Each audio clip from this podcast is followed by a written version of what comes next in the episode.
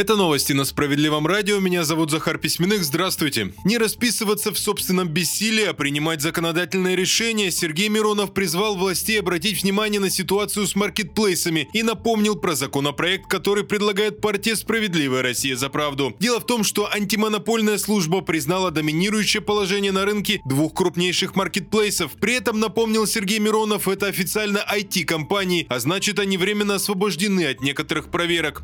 Тем временем работники маркетплейсов часто сталкиваются с неправомерными действиями руководства. Участились и жалобы от клиентов. Сергей Миронов напомнил, что законопроект «Справедливоросов» о регулировании торговой деятельности призван навести порядок в этой отрасли и, например, запретить владельцам маркетплейсов постоянно менять условия торговли.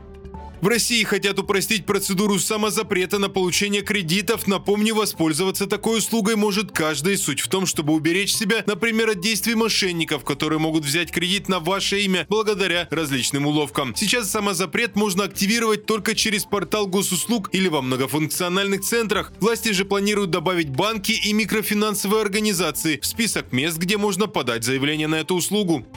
Астраханская, Иркутская и Курганская области признаны самыми экологически неблагополучными регионами России. Об этом пишет коммерсант. Специалисты исследовали загрязнение почвы, воздуха и воды. Кроме того, учитывали то, как в регионе обращаются с отходами. На основе этого и был составлен рейтинг. Кстати, самыми благополучными с точки зрения экологии оказались Адыгея, Мариэл и Пензенская область.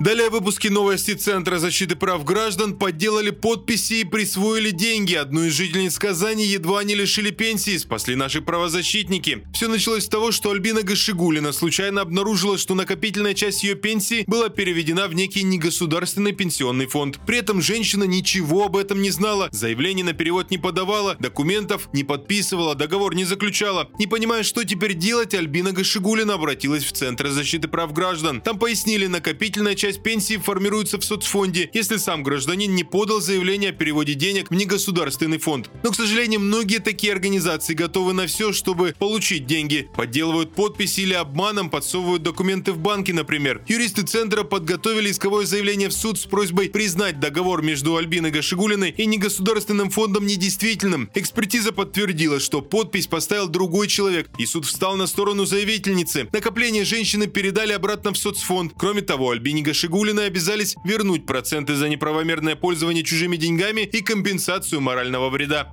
На этом пока все, не переключайтесь.